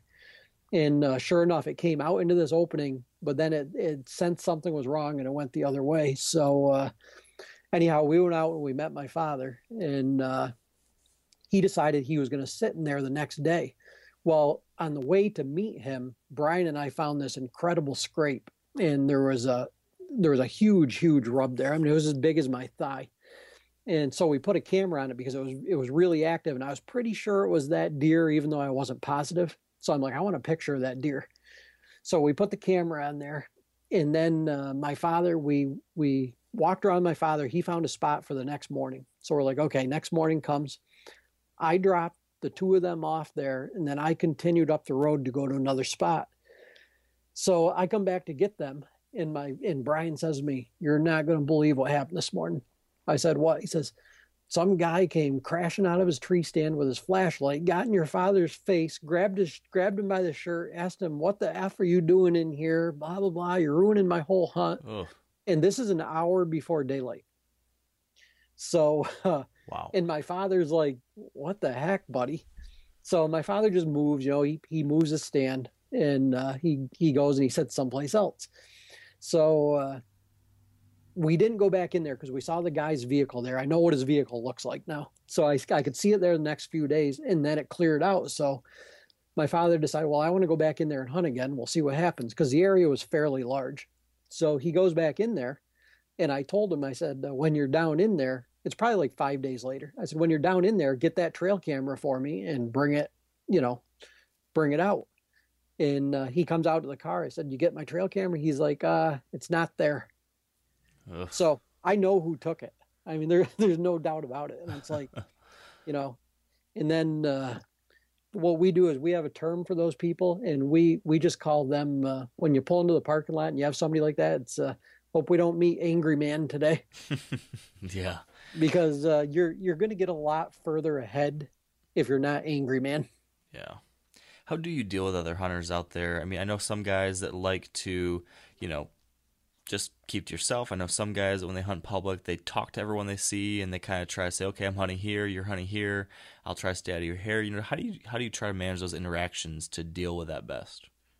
That's really uh, difficult at times. It depends on the other person, to be honest. Uh, I'm I'm fairly quiet, but my father's like the mayor. He has to talk to everybody in town, so uh, he he gets all the information we need. And I mean, I talk, but I don't uh, I don't go out of my way to talk. Mm-hmm. But if my father sees somebody at tree stand, he'll walk right over to him, talk to him, ask him how long they've hunted there, blah blah blah. You know, where are you from? And uh, he's made some really good friendships. Actually, we've made some really good friendships from doing that. But then when you get in the opposite situation, like what I just told you, like this year when I was in Colorado, we we uh, one day we decided to hunt someplace different, and we had to drive there on an old forest road. So we pulled off this forest road, and I had hunted there before, and I pulled down in there, and there's a guy there, and it's uh, I don't know, it's like hour and a half before daylight, and he's standing next to his vehicle putting his socks on. So I pulled up and I said, uh, I said, where are you going to hunt today? And he's like, he starts swearing at me. He's like, you got to be effing kidding me. Are you really going down in there? I said, it's a huge area in there. I said, I just want to know where you're hunting so I can make sure I can avoid you. because I'm really familiar with this mountain. Mhm. And then he just teed off on me. And then finally he got in his vehicle, spun the tires in the dirt, and took off. And I'm like, and I said to I said to Brian afterwards because Brian's with me. I'm like, was I in the wrong there? I mean, it's public land. He doesn't own the land, and I said I'm not going to interfere with his hunt. I'm I'm going up a, an entirely different drainage than wherever he says he's going. It's not even he's not going to hear me, not going to see me. He's going to have no idea where I am. wow. So every person you deal with is different. It's just like uh, daily life. Like if you go to the grocery store, you know, sometimes your cashier is nice, sometimes she's not. I mean, it just depends on who the person is that you're dealing with. Mm-hmm. So true. So back to your hunt. Back to one of these hunts. You're targeting lots of times thick cover with some, you know, in the cover type scrape areas, lots of different runways coming together.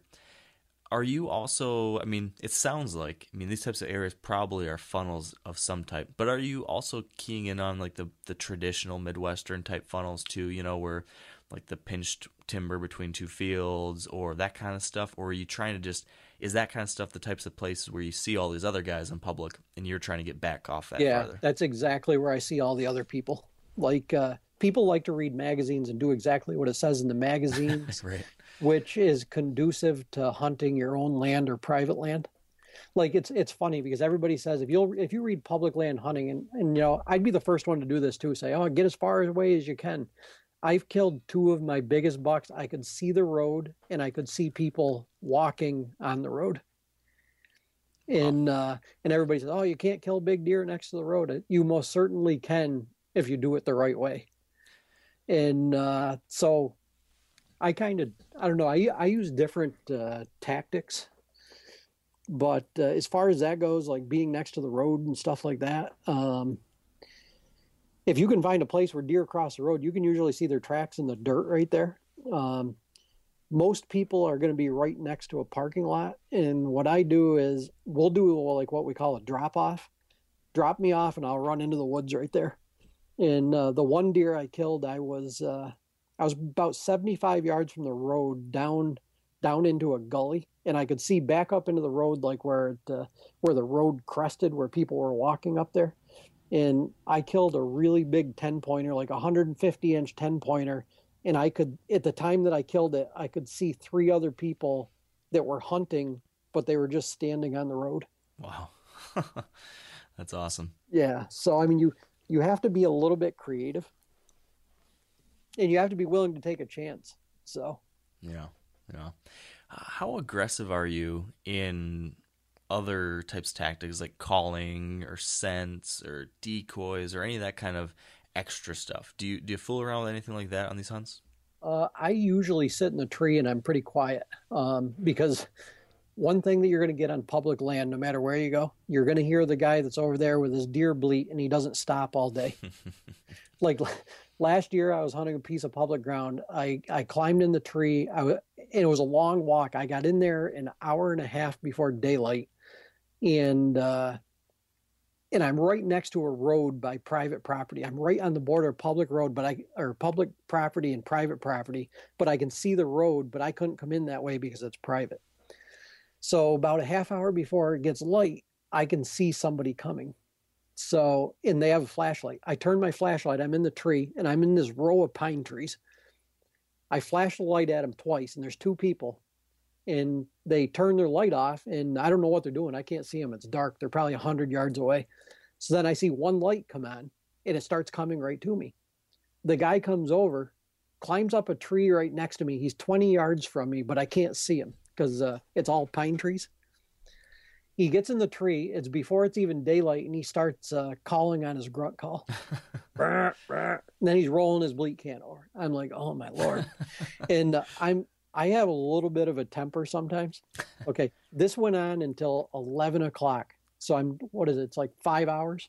Yeah, four or five hours and brutal. it's nonstop. It never it never went for more than uh, like maybe 15 minutes. So then finally, I I and he knew I was there, but I'm like, okay, I've had enough of this. So I coughed really loud, like you know, basically like the shut up cough, hmm and then he's quiet. So then like another 10 minutes, he starts doing it again, and then finally, I'm texting my father. I'm like, this guy is driving me effing crazy. so then I couldn't handle it, and I probably shouldn't have done this, and I don't like admitting I did this, but all my uh-huh. buddies thought it was funny as hell. Finally, I couldn't yell anymore, and I yelled, "Shut the f up!" and the guy, the guy's twenty yards from me. He climbs down the tree, and he kind of like tiptoes out of there, back out through the private ground, and I, I felt really bad afterwards, but I, I just couldn't handle it You, anymore. you were you were the angry man that day, Todd. Yeah, I was. yeah, so I decided I better not be angry man anymore. Oh, so, uh, so then anyhow, after the guy leaves, okay, I had seen a few deer throughout the morning. They were filtering through the area. I was I was next to the CRP field, and I could see deer out through there. Within a half hour of that guy leaving, uh, bucks just started filtering through there, and then I sat there for another hour or two, and I saw nine different bucks but I saw nothing the whole time he was doing that. It was almost like they knew that he left. Wow. Yeah. So that's my uh, story of, of So- entertainment. So speaking of uh, setting up tree stands in the dark and stuff like like, like that guy was doing, or we climbed up next to you, what's your what's your tree stand setup? You know that you're using for these types of hunts because it sounds like you're moving around a lot and you're kind of setting up on the fly. What do you use? How do you go about doing that in a way that's not messing things up? I uh, what I do is no matter where I go, um, especially if it's a place I've hunted before, I'll find one place, and if it if you can, if it's allowable, I'll put a portable tree stand there and I'll leave it, and that's going to be the spot that I'm going to go back to, you know, fairly regularly. I'll I'll visit it throughout the week, so I'll leave that there. So I'll always have something to go to. You know, it'll be out of the way of other people where I think is out of the way of other people. And then besides that, I carry a uh, you know lone wolf sit and climb tree stand and uh, that's what i have on my back and i walk all over with it when i'm walking through the woods doing the the exploring stuff like that it's always on my back so after a few weeks it gets a little bit heavy but uh, i mean it is what it is and the only thing that really stinks is sometimes you can't you have to get in a tree instead of the right tree Mm-hmm. and it can cost you but i mean that's the price you pay and you're on public land so it's you know you do what you can Yeah, yeah. That's that's one of those tricks is like figuring out the right balance between the right spot versus the right tree and all that. And I mean, how often do you fine tune on a public land hunt like this, where you only have a handful, a short handful of days? Like, are you the type that you know you set your stand in this general area and it, you like the general area, and you're just gonna put in your time there because eventually something will go right, or do you tend to err on the side of you know you hunt that first day and you see the bucks you see a, a, a good you have a good encounter but the bucks like 70 yards away or something are you going to just hold it out there because eventually something will come in closer or do you like to move like right away to get up close to where you're seeing the action and just keep on adjusting even if it's only like 30 40 50 yards Yeah, I my father and I are a little bit different. Like last year, he was in this one area. He kept seeing this really big buck. He moved uh, three consecutive days, and I told him to leave. I set the tree stand. He moved it three times. I said, "Leave it alone and sit sit where it is." Okay. So then in the end, he ended up getting a shot, and of course, I had the bad spot and blah blah blah. but uh, I'm I usually don't move a lot. If I if I sit someplace and deer are filtering through there, and I'm and I know I'm in a good spot, like a place where a lot of things uh, come together right there, I'll just wait it out. Um, because it's not like I'm hunting in a field where I can see, okay, they're coming into the field over there, they're coming through the hedgerow right there. So I'll kind of wait it out. And another thing is, I don't usually stay in an area too long. I'll hunt there like one morning. If I don't see any activity there, I'm usually out of there. And then if I go there and there's a lot of activity, I might sit there the next day and I'm like, okay, I'm done there. So I'll kind of move around a lot. And then like going into it, I'll I'll end up like if I go back there in the future, if it was worth returning, I'll have a lot of spots to return to that I know are are pretty good spots. So that's one of the challenges I have during the rut is when I, I find a spot that like should be a good rut spot, or maybe I even know historically it's a good rut, rut spot. You know, there's something to be said for just putting your time in there, right? And Oh, yeah. eventually something will come through. But then there's always the the alternative, the other side of the coin. That's if you're not in the action where it is right now, you could be missing it all. And so, like, I always battle with this internal debate of do I just stick it out here long enough and you're here long enough it'll happen, or do I keep moving around till I find that, you know, the hot spot at that time of the year? how do you how do you make that decision yourself? I mean, how do you know when it's time to go versus when it's Yeah. time to stay? That's uh, that's really that's really easy for me, and I always give people the same ex- exact advice. Uh, I go with my gut. Whatever my gut tells me, that's exactly what I do. And sometimes it go it's against what my mind tells me. Like my mind tells me, like what you just said, this is a good rut spot. I really need to stick it out. Blah, blah. But my gut says, I can kill a deer over on that creek crossing. Something inside me tells me that's the spot to go. I never second guess it. That's where I'm going. So it's uh, I it's like I said earlier. I don't overanalyze. My gut tells me to do this, and that's exactly what I'm going to do. I found myself slowly getting to that point a little more. I, I think it's something that comes with experience. I imagine for more and more people, and I think as I get more and more experienced, I start. I, I, I'm beginning to have more faith in my gut. Yeah, And to your point, I think when you start going that route, I think it does two things. One, your gut is probably right that that quote unquote gut instinct. It's just the accumulation of years and years and years of all this experience, kind of informing you subconsciously of, you know, something.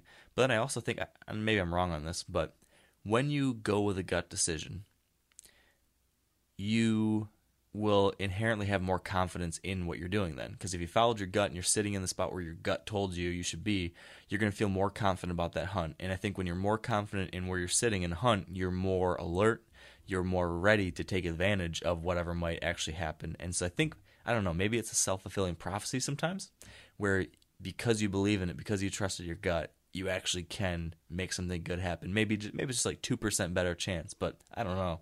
Maybe sometimes that's all it takes. that's exactly it. Like uh, when when my gut tells me to do something, I'm like, I, I'm, I don't know. I might be like a freak of nature, but like everything inside me tells me this is the morning.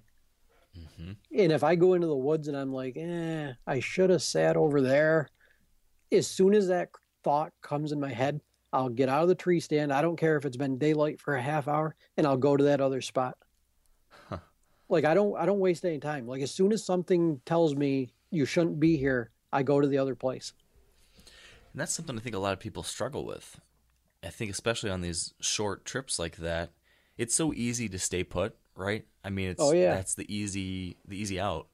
But I got to believe that when you I mean, and I've I, every year I'm in a similar situation, but when you only have 7 days or 5 days or 10 days or whatever to get it done, right? I mean, you can't Oh yeah, you can't miss those opportunities. You have to go for it. yeah. It's. Uh, I mean, you're going to come up empty-handed now and then, but uh, I mean, if you keep gaining experience, then you're going to learn the places to avoid and the places to go. And uh, like years and years of experience, like I can look at something and say, "Eh, I don't know about that." And then I put my father there. That's the just in case spot, just in case he might see something there. And uh, then I go to the good spot. So. Oh, Dad gets garholed. Man, Uh, teaches no, you how to hunt, and that's what he gets. no, it's funny though. We'll, we'll share stands. Like one year, he sat in this stand for uh, five straight days. There was there were big buck. There was a big buck chasing a doe on the opposite ridge, and he could see it, but it would never come down across the ridge over onto his side, and it was over there every day. And he didn't want to move over to that other side. So finally, he said to me, "He says, you come over and sit in my stand, and I'm going to go down to the bottom of the hill, and that thing's going to come off there someplace." So I'm like, oh, okay. And I'd been hunting someplace else. I went over there. I climbed up, sat in a stand. It's uh, daylight. It got daylight. I'm there for a half hour, and uh, at that point, I shot the biggest buck that either one of us had ever shot. So whenever he looks at it, he says, "Yeah, that's my deer." I said, "Yeah, but I shot it." oh man, that's how it goes sometimes. so, so we have got to wrap wrap things up, Todd. But I want to get one final thought from you. I guess if you could offer one final piece of advice or one final concept that someone needs to wrap their head around that we haven't talked yet about when it comes to hunting this type of scenario, what would that final wisdom be? Oh shoot, I have like a zillion things. Um, You could pick any of the zillion. I'll I'll probably get crucified for this, but I'm going to tell you: don't pay attention to the wind, and don't listen to all the moon stuff. If you have vacation and you didn't know it when you picked it, and it's during the full moon, I've killed just as many deer in the full moon or half moon uh, as I have any other time. Um, I think a lot of uh, public hunting land, um, deer deer are used to you know surviving. They have to survive, but at the same time, I think a lot of public land has less pressure than private land, as long as you find the right pieces of public land.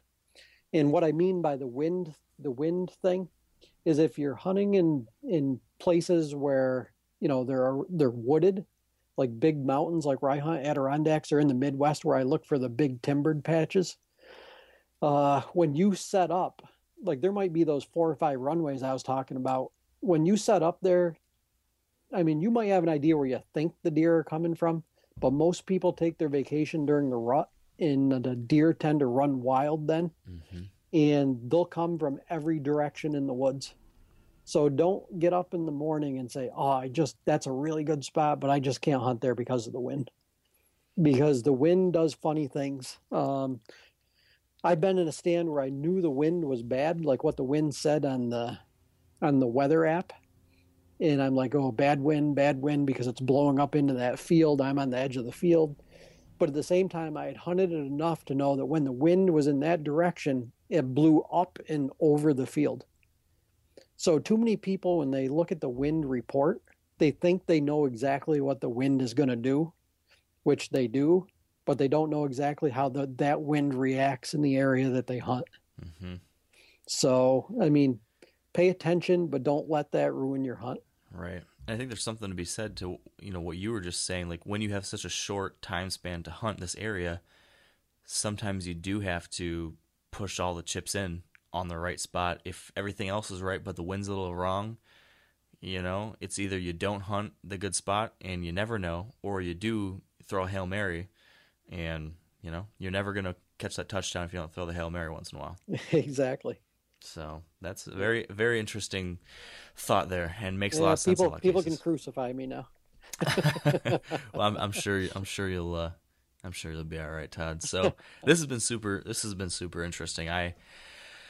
I enjoy these types of talks where it's it's something that's applicable in lots of different situations. It sounds like a lot of things you're doing they can work all over the country, whether you be in Indiana or Kansas or Pennsylvania or Vermont or Michigan. Um, I think there's something we can all take away from this. So so thank you, Todd. And if anyone listening wants to check out your books or anything else you've got going on, is there anywhere they can find that online? Uh, sure. I have a couple different websites. Uh, my my main website is just my name. It's uh, toddmead.com. Then I have another website. It's called adktrailcam.com, which is uh, it's basically a bunch of trail cam pictures from the Adirondacks. And uh, you can find me on Facebook. I'm on there. It's just my regular name. I, I don't know what my profile picture is right now. It might be an elk or something on there, since there are a number of me in the United States, I guess. yeah. You're probably the only Todd Mead standing in the mountains, though. yeah, something like that. I hope I am. awesome. Well, Todd, thank you so much for joining us uh, and for sharing all this insight and expertise. And um, as we kind of alluded to earlier, too, people should look for um, a little bit more from you in some upcoming uh, issues of the magazine, right? Uh, yeah, hopefully. Yeah.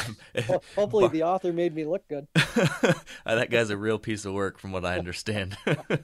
Barring some uh, unfortunate surprise, I think uh, there'll be a, an interesting story written by me featuring some cool stuff from you and some other guys. So keep an eye out for that in a future issue of Outdoor Life.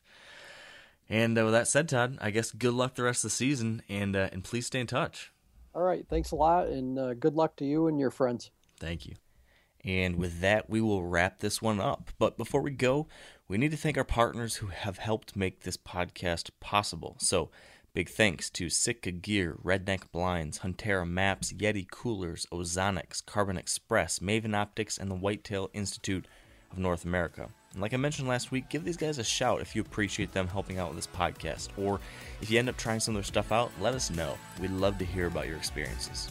And with all that said, thank you all for tuning in today. I hope you enjoyed this conversation with Todd. Good luck in the woods, and as always, stay wired to hunt.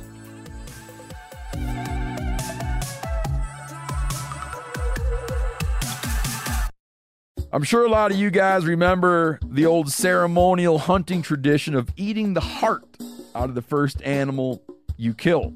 Meat from those organs are among the most nutrient rich foods on the planet.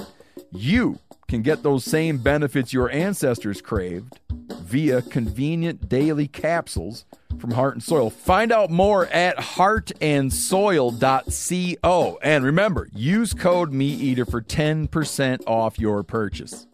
Outdoor adventure won't wait for engine problems. Things like hard starts, rough performance, and lost fuel economy are often caused by fuel gum and varnish buildup.